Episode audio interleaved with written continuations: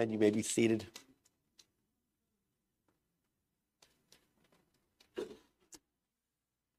We're going to return today uh, to the book of Galatians. So I invite you to open with me uh, now to Galatians chapter 4 and verses 1 through 7. Uh, Galatians 4 and verses 1 through 7. And as you open there, allow me just to give one announcement uh, that it's my response or my fault that was not given earlier. I did not give this to uh, Elder Ruiz, but it is just to note that uh, the wake for Dave Braska's mother uh, is this Tuesday, November 14th, from 4 to 7 p.m. at the Ludlow Funeral Home. And the funeral is Wednesday, the 15th, at 10 a.m. at St. Elizabeth's Parish. And I'll put that in an email this afternoon so you have it in written form, but um, I just did want to make that announcement uh, this morning. Well, trust that you're open now to the book of uh, Galatians. You may recall that in Galatians chapter 3 that we were taken through uh, uh really some 2,000 years of history uh, from Abraham to Moses to Christ. In Galatians chapter 3, we were reminded that there was a promise given to Abraham. But then, when the law was given to Moses, it did not annul that previously given promise. Uh, but rather, that the law served as a kind of prison warden or teacher to bring us to Jesus Christ. And in Jesus Christ, God's promise that was originally made to Abraham is fulfilled and we enter into the full privileges as sons of God and the true offspring of Abraham. And that really brings us now uh, into chapter 4. So let's now hear God's word, uh, Galatians chapter 4, beginning at verse 1. I mean that the heir, as long as he is a child, is no different from a slave though he is the owner of everything. But he is under guardians and managers until the date set by his father. In the same way, we also, when we were children, were enslaved to the elementary principles of the world.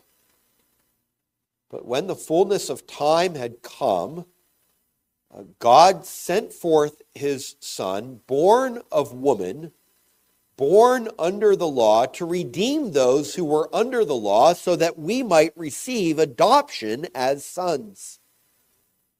And because you are sons, God has spent, sent the Spirit of His Son into our hearts, crying, Abba, Father. So you are no longer a slave, but a son and if a son, then an heir through God. This ends this reading in God's uh, holy word. Let's turn again uh, to the Lord in prayer.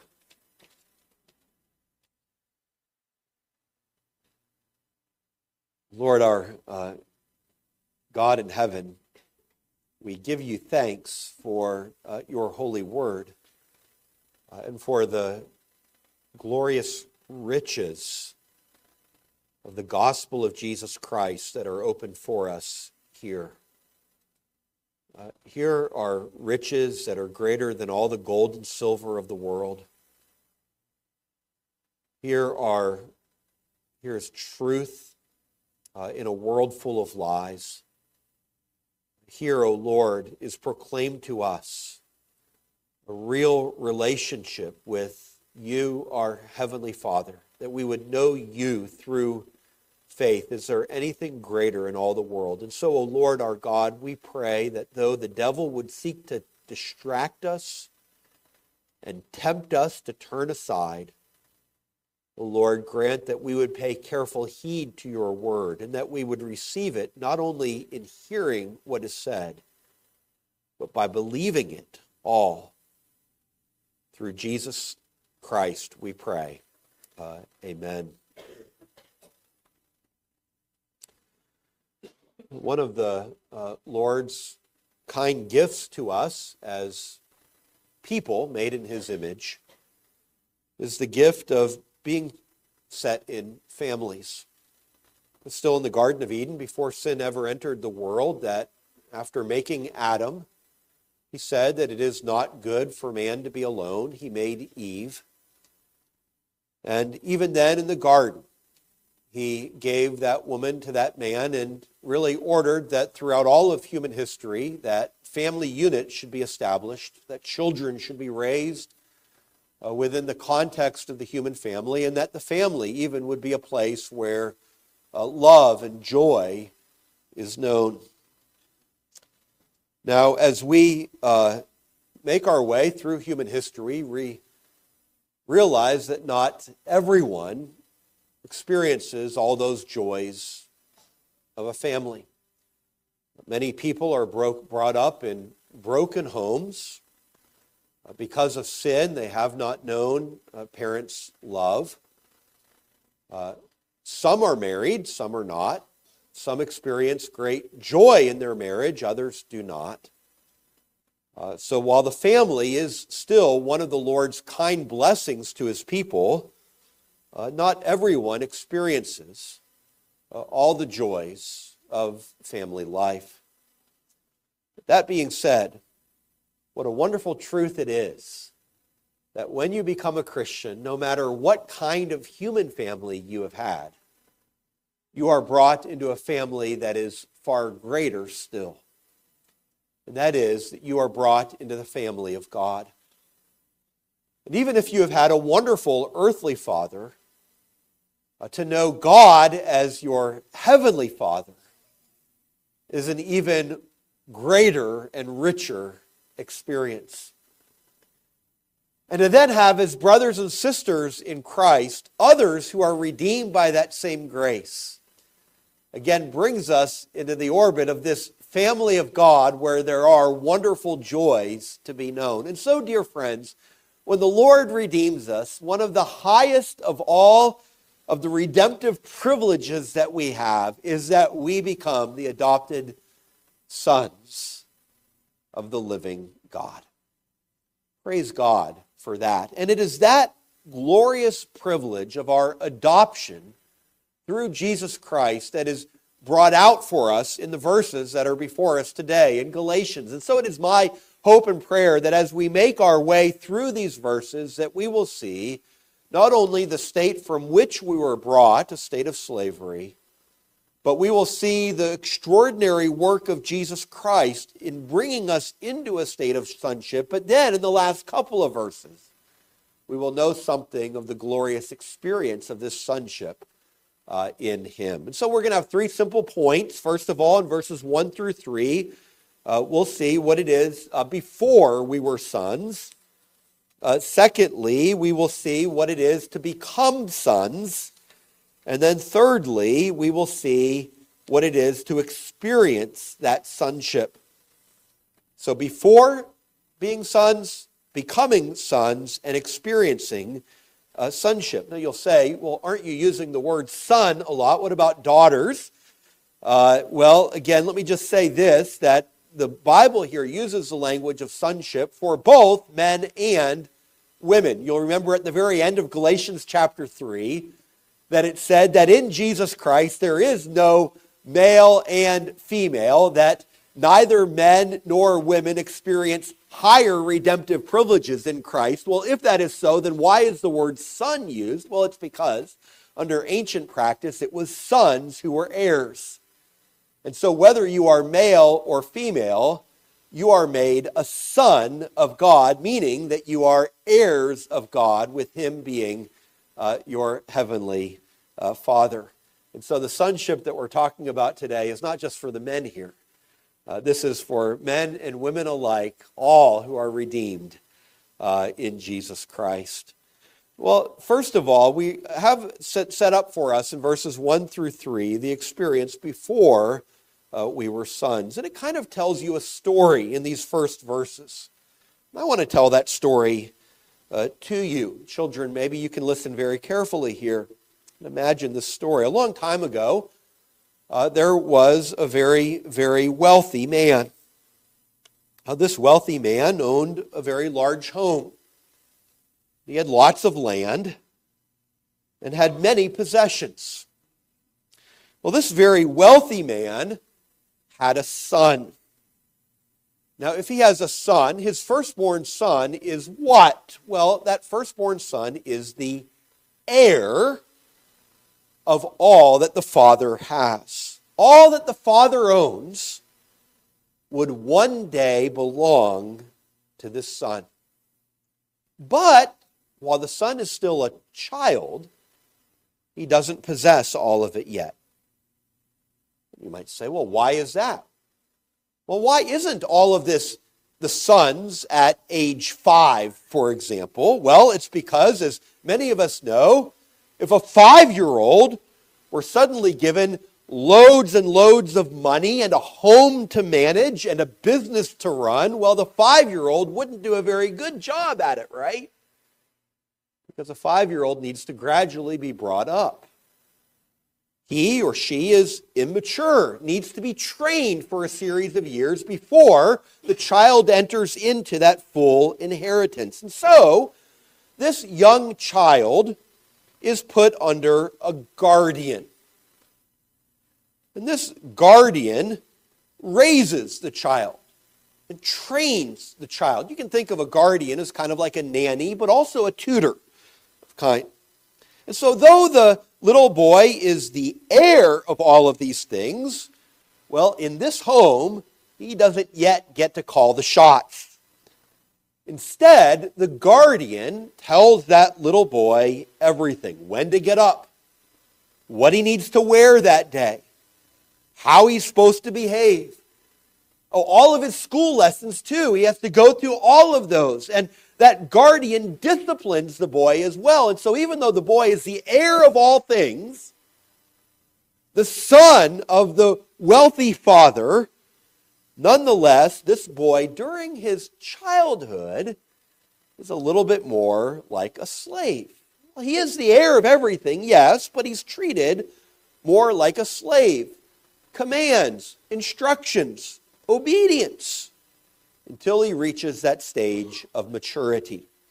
And that's really the exact situation that verses 1 to 2 of our text describe. He says that the heir, as long as he is a child, is no different from a slave, though he is the owner of everything.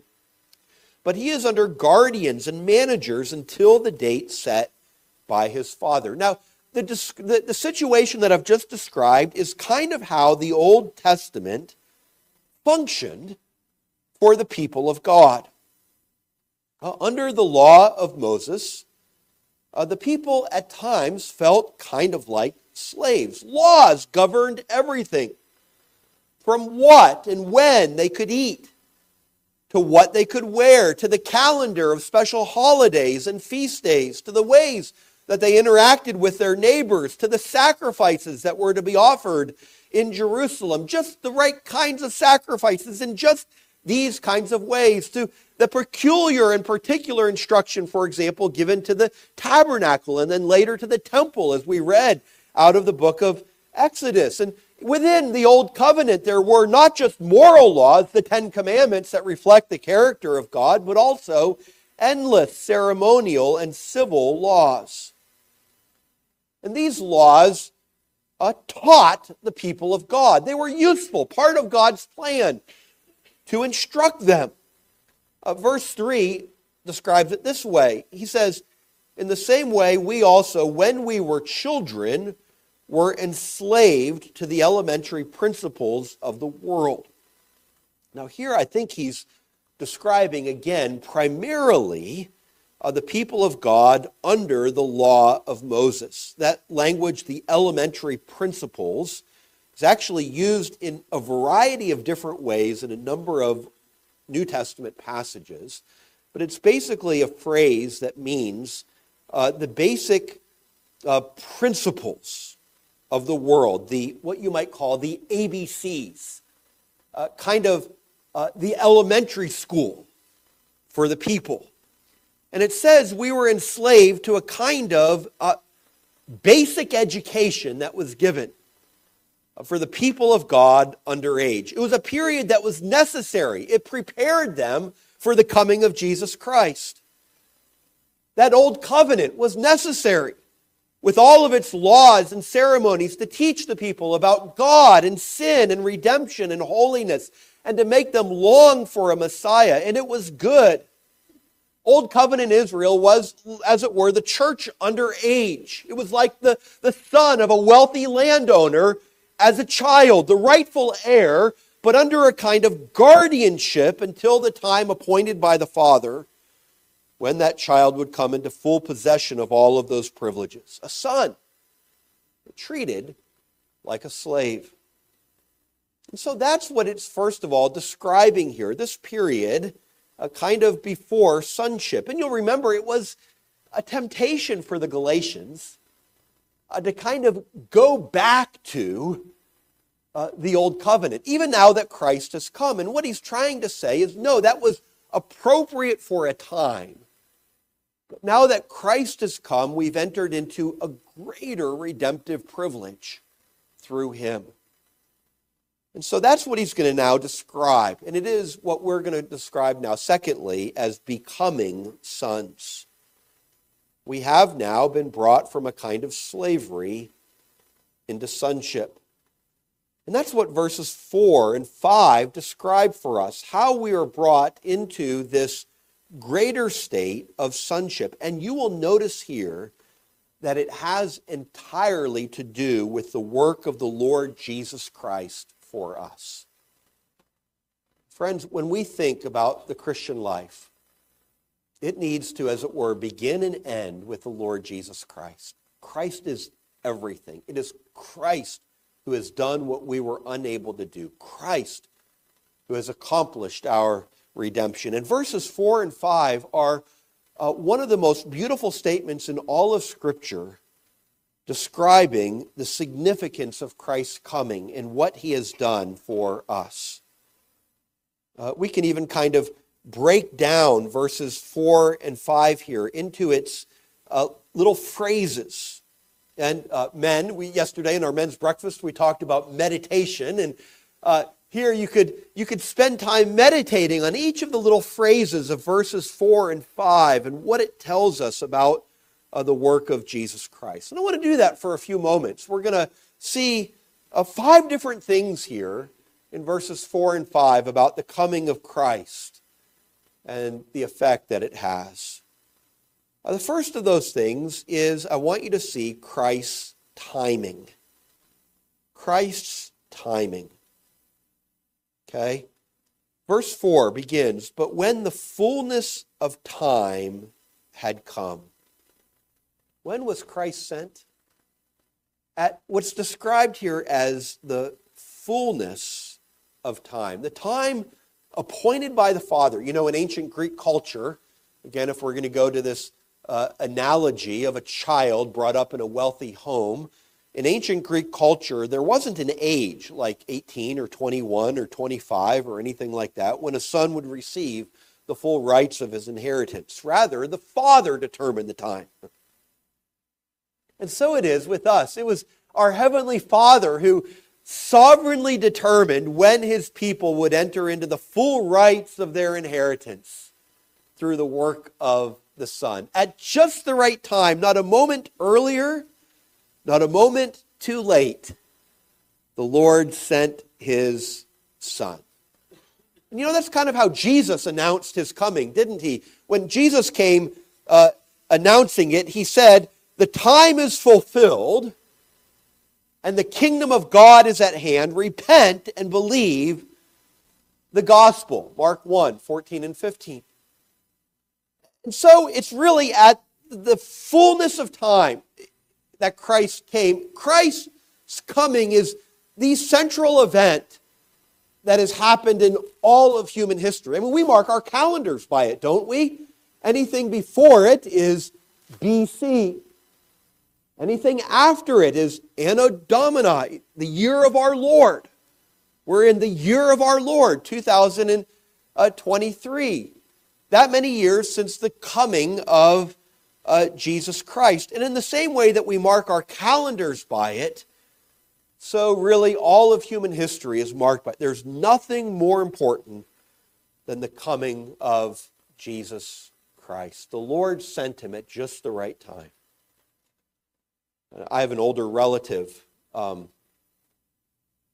uh, who was uh, very, very godly, um, but who would also frequently get tongue tied.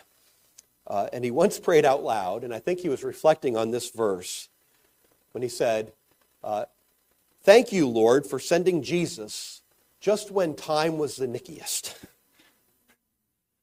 and I think it was just a, a great phrase. And you know, the Father did send the Lord Jesus just when time was the nickiest. He works sovereignly in this way. You know, it was just when we needed Christ that Christ came. And even in our own lives, we can think of it in that way that the Lord converted us and He brings us through trials as the Lord of, of all of our days, too. Christ's timing was in the fullness of time, the Lord Jesus came. Well, the second is uh, Christ's origin, not just Christ's timing, but Christ's origin. Who did the Father send? Well, there we are told that God sent forth his Son. Who did the Father send? The Father sent his own Son. And it shows that Christ existed even before he appeared in Bethlehem's manger. He was the eternally begotten Son of the Father, the second person of the Trinity, and he didn't cease being the Son when he was sent. So it was the Son of the Father who was sent into this world. And so he was still the Son when he was wrapped in swaddling cloths and lied, laying in Bethlehem's manger. He was still the Son when he grew up as a carpenter's boy. He was the eternal Son who preached his first sermon in Nazareth and withstood the devil's temptation in the wilderness. He was the Son when he multiplied the fish and the loaves to feed 5,000. And when he gave the blind man his sight. He was the Son who taught as the one who had authority, and when he spoke the words of life. And dear friends, he was the Son as he hung willingly from the Roman cross, bearing our sins, the eternal Son dying for our salvation. And he was the Son who rose triumphant from the grave and who now rules from the Father's right hand in heaven. Dear friends, as we think about the work of Jesus Christ, it wasn't just the work of some heroic man that we might read about and admire who lived long ago, but they are the works of the eternal Son of God for your salvation. It was the Son of the Father who was sent for us. But the fact that it was the Son also means that the one whom the Father sent is the one whom he eternally loved. It was the very Son of His love, the greatest gift that could be given. The one who, as it were, dwelt in the Father's bosom from all eternity. This one, this Son, was given for us. What love there is in that. So Christ's timing, he came in the fullness of time. Who was it that came? Christ, uh, uh, Christ's origin. He is the Son. Thirdly, we see something of Christ's humanity in these verses. God sent forth his Son, born of woman. Born of woman. And this points to the true humanity of our Lord. The Lord Jesus was one who was conceived in the womb of Mary, developed as a fetus, passed through a birth canal. He was one who was held as a newborn baby. He was and he is truly human. The Son took our nature. He became truly man. He humbled himself. How did the Son humble himself? Not by means of subtraction. He didn't cease being God, but he humbled himself by means of addition. He added to his perfect God nature a real, genuine human nature. And so he was in one person both God and man forever. God sent his son, born of woman. So, as one who is truly one of us, he had thoughts even as we have thoughts. He had emotions even as we feel things. He had a real physical body. And he took our place as our substitute on Calvary's tree. And he hasn't ceased to be man now. He is, as our elder brother, he has a perfect, glorified humanity at the Father's right hand. And one day, our humanity is going to be glorified even as his is. He is truly human. So, Christ's timing, Christ's origin, Christ's humanity. Fourthly, now, Christ's obedience. Christ's obedience. He was born of woman, born under the law.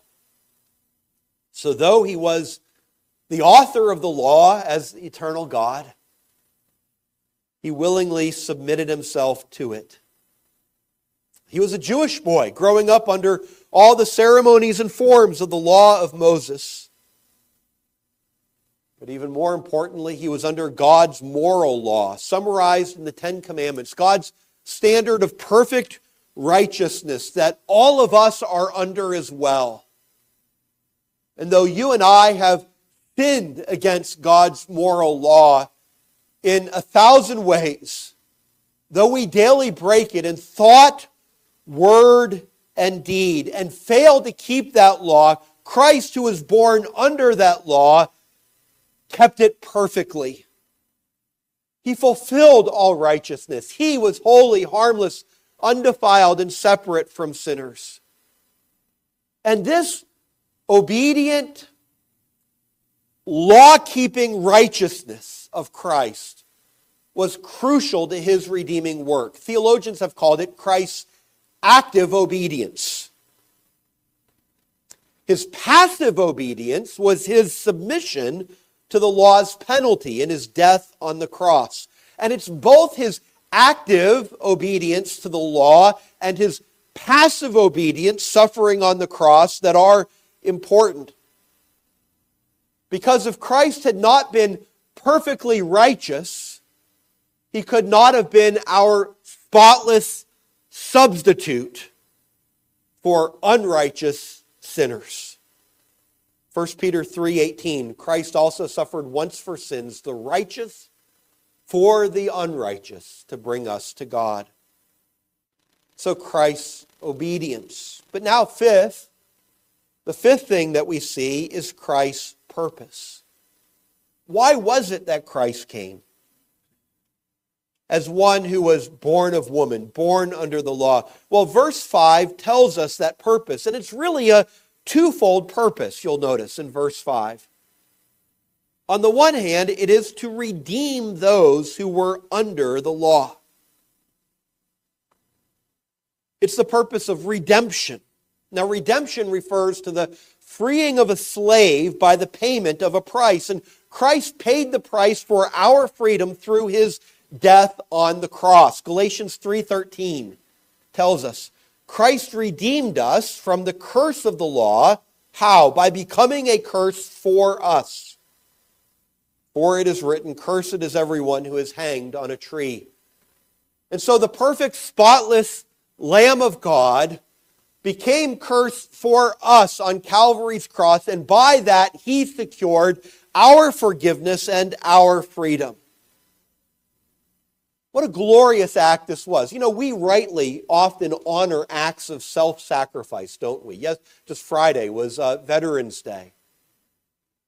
And we are reminded and we honor those in our own nation who have given of themselves, even putting their own lives on the line in order to secure our nation's uh, liberties. Well, it was, those are rightly glorious acts of self sacrifice. Well, dear friends, Christ's act is the greatest sacrifice that there ever was.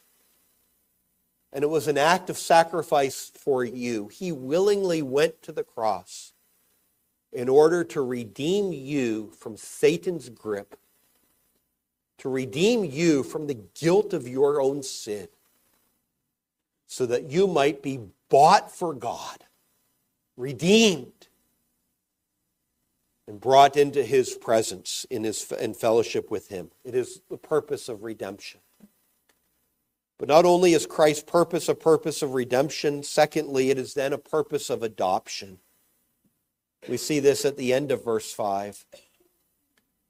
Why did Christ do this? To redeem those who were under the law so that we might receive adoption as sons. That is, Christ rescued us. He paid the price for our freedom. But more than that, dear friends, when Christ redeems us, he actually brings us into the family of God. And friends, this is the highest of all redemptive purposes. Not only are our sins forgiven, not only do we have right standing before God, not only are we brought into his kingdom, but friends, he brings us into his very family, where we are now accounted his children, and he is our heavenly Father. We are his adopted children. Now, you understand to be an adopted child of God doesn't mean that somehow we are uh, second class. I'm an adoptive father. My adopted children are my children. That's what they are. They are my children. And so it is when we are adopted into the family of God, we are made his children. We are loved fully. We are loved completely. And we are adopted because he has chosen us to be part of his family. He has set his love upon us. He picked us and has done everything to bring us now into the full experience of that sonship. What a glorious work this is. And so, do you see all that God has done for our redemption? You know, these two verses, verses 4 and 5, these are verses worth memorizing. One of the most beautiful summaries of Christ's redemptive work, all that he has done to bring us to the highest state of, of privilege. Let me just draw a couple applications from this before we move on to our final point. On the one hand, you'll notice in describing the work of Christ how, on the one hand, how doctrinal this is. Does doctrine matter? Yes.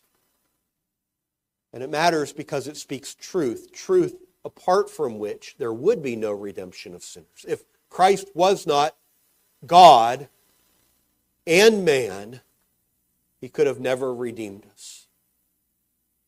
But listen to what Christ has done. He has redeemed us as God, as man, as the one who was fully righteous and never sinned, as the one who died a sacrificial death on our behalf. All of that are doctrinal statements which express the beautiful, glorious reality of salvation in Jesus Christ. So we love doctrine not because we are just intellectual kinds of people or we like to argue or something. We love doctrine because it's the truth of what God has done for us in Jesus Christ. And so, can I encourage you even to be doctrinally discerning people? Young people, you're going to grow up from here. At times, at some point in your life, you're going to have to look for a church. If you move away, look for a church to attend and to be under the ministry, and eventually to join and to be a part of, and to have as your church home. It needs to be a church where truth, where doctrinal truth, biblical truth, is expressed clearly and is taught to you. And there's not a, changing, there's not a, a moving back and forth, there's not an ambiguity about it all. And, and as well, can I say, you'll notice here that the doctrine is that which centers on Jesus Christ. So a biblical church is one that makes much of Jesus Christ. And that's kind of leads me into the second point of application that I want to make at this point. You know, that one of the marks of genuine Christianity, friends, is that you become utterly obsessed with Jesus Christ. You know, we live in a world where people are utterly obsessed with themselves. Where the height of experience is expressing your own identity, who you are. We live in an age of comparison. How do I stand compared to everybody else? It's just fueled by, by social media, and everybody presents their own self image online. And we notice, well, what about that person's vacations or that person's appearance or what the life that they're living? How do I compare uh, to that? And we begin to measure ourselves continually, full of ourselves and we and we begin to think well what matters is my performance my school scores or my job reviews or the number of likes that i have on social media or the number of wins that i have on the athletic field. Or if you own a business the number of good google reviews that i have. And, and we begin to measure our life by our performance. How do i stack up compared to everybody else? How am i expressing uh, myself, and we become, in our age, utterly obsessed with ourselves. Now, don't get me wrong, it's a good thing to want to excel, whether you're in school or whether you're in business or even on the athletic field. That's not a bad thing. Okay? But I do think that to focus on self and to measure ourselves continually in light of everyone else. Friends, that's also one of the things that fuels the deep anxiety and the fear that mark our present age. Is it not? Is it not this focus on self? Do you remember what the Apostle Paul wrote over all of his attempts at self righteousness, all of his own descriptions of who he was and what he had attained, and his own identity and his own mark? He said, It is all done. It's rubbish compared to the excellency of the knowledge of Jesus Christ, my Lord. You see, that's the mark of a genuine Christian, is that we are utterly obsessed with Jesus Christ. He is my all in all. I want to know him. I want to know what he's done. I want to know his love. I want to know fellowship with him. I want to speak with others about, about Jesus. And and can I just say to you that that's the mark of a genuine Christian life? It is that you have thoughts that are not always centered on yourself, but thoughts that are thinking about Jesus Christ and that are speaking about Jesus Christ uh, to others. We sing, I will not boast in anything, no gifts, no power, no wisdom, but I will boast in Jesus Christ, his death and resurrection. Is Christ the boast of your life?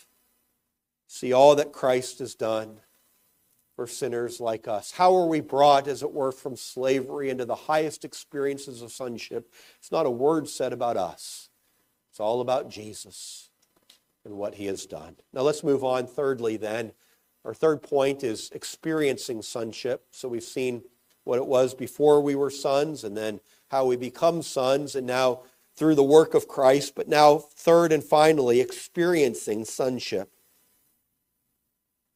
So we are the adopted children of God through Jesus Christ. And the point is, is as those who have now been the adopted children of God, we need to live like that. We are now called to live our Christian lives with a heavenly Father who loves us.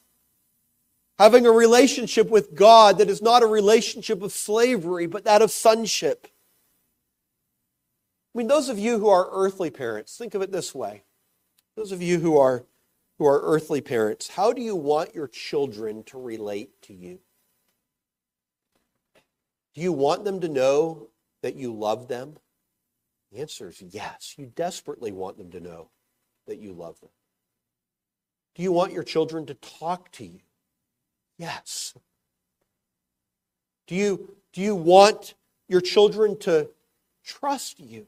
And the answer is yes. Earthly parents want a relationship, a living relationship with their children. Well, so it is with God when He makes us His children. It's so that we will know fellowship with Him, a real living relationship with Him through, through Jesus Christ. And in order to create that fellowship, that those bonds of intimacy, he actually gives us a gift, and it's mentioned in verse 6. It's the gift of the Holy Spirit. Because you are sons, God has sent the Spirit of His Son into our hearts. Earlier we saw that He has sent Jesus Christ. He has sent His Son into the world to redeem us, accomplish our redemption. Now in verse 6, we're told He has sent His Spirit into our hearts so that we will have close fellowship with Him. So God gives us His Holy Spirit. It is a Spirit who is the witness to that sonship, who is the one who prompts us to live as sons in our lives. And so here we see that this work of adoption has a kind of Trinitarian shape. We become the sons of the Father, but it's because of the work of Christ, and it's the Holy Spirit who assures us of that, of that sonship. And so, then, dear friends, as those who have received the Holy Spirit as sons of God, what are we then to do? On the one hand, we see that we enjoy an intimacy with God who is our Father. Verse 6 God has sent the Spirit of His Son into our hearts, crying, Abba, Father. So the Spirit, as it were, creates that yearning, that crying out unto God. And the words there are both in the Aramaic and the Greek. It's a term of, of respect, but also of intimacy as, as we cry out in the extremity of our need. And, and what, a, what a beautiful thought this is, isn't it? That no matter what situation you are in, if you are a believer in Jesus Christ, no matter how desperate your situation, no matter how dark things look, no matter how much at the end of your rope you feel that you are, it's in the midst of that that we then have a Holy Spirit in us who is causing us to cry out unto our Heavenly Father and to know His love and His care and His peace and His joy. The very God of heaven is the one who loves me. And he's the one who knows me, and I can trust in him. He is my Father. The Spirit causes me to cry out, Abba, Father. And so we are to know an intimacy with the living God as our Father, but then also we become then heirs with God. And you'll see that in verse 7. So you are no longer a slave, but a son, and if a son, then an heir through God. That is the promise that all that belongs to the Heavenly Father becomes yours through Jesus Christ. And the Spirit's the seal of that inheritance, assuring us that it is all ours. And so, again, whatever experience you are going through in this world, you can do it knowing that heaven has already been won for you. And that through this life you can go walking with God to that day when you shall behold Him face to face. So our Father wants us to live, to act as sons, sons in intimacy with Him, sons in expectation of the glory that yet awaits us. Is that the shape of our Christian life, our experience as sons? John Stott, in his commentary, uh, tells the story of uh, John Wesley John Wesley lived in the 1700s. Uh, he went to Oxford during his postgraduate days. Uh, he, along with others, including the great evangelist George Whitefield, formed the Holy Club in Oxford. Um, Wesley was the son of a clergyman. He was already a clergyman himself. Uh, he was orthodox in many of his uh, beliefs, and he was upright in conduct, and he was full of various good works. He and his friends would visit the prisons and um, the workhouses of Oxford. They would take pity on uh, the homeless and provide for their uh, needs with food and clothing and education. Uh, they would observe uh, the Sabbath carefully. They went even to church. Uh, they even read their scriptures. They fasted and prayed. It really sounds like an exemplary life, right? Wouldn't what young men these were, these postgraduates in Oxford, doing such things. And yet, by Wesley's own admission, during this whole time, he was not a Christian. He was doing these things out of a sense of self righteousness rather than putting his trust in Jesus Christ and Him crucified. He was doing many things, but he didn't know that relationship of a son to a heavenly father. And it was only a little bit later, in, as he was walking in Aldersgate Street in London, that he happened to walk into a certain house in that evening. And in the evening, he says, I went very unwillingly to a society in Aldergate, Aldersgate Street where somebody was reading Martin Luther's preface to the Epistle to the Romans. And about a quarter before nine that night, while he was describing the change which God works in the heart through faith in Christ, I felt my heart strangely warmed. I felt I did trust in Christ, Christ alone for salvation, and an assurance was given me that he had taken away my sins, even mine, and saved me from the law of sin and of death. From that moment on, and into the years that went into the future, he knew God as a father. In fact, later looking back on his pre conversion experience, he wrote, Oh, before I was a Christian, even then I had the faith of a servant, but not that of a son. He hadn't truly trusted the Lord. And friends, it is that experience that we are to have. Not just the experience of slaves. Religion is not just a slavish thing, friends but rather to be redeemed by Jesus Christ means to enter into the beauties and the glories of sonship, to know Him as our Father, and to trust in Him in this life and the life to come. Let's pray together. Lord, we thank you for this passage in the book of Galatians.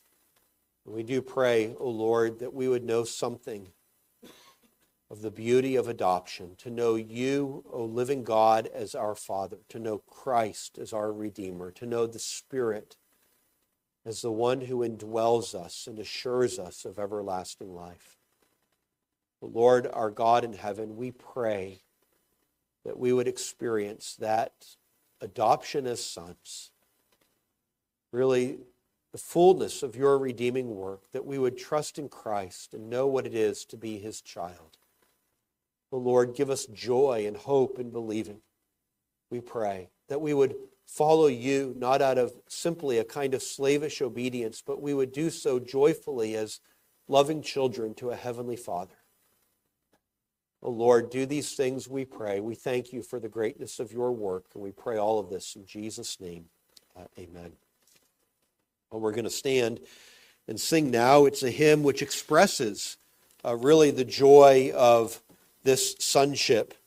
Uh, it is hymn number 275, hymn 275, Arise, my soul, arise.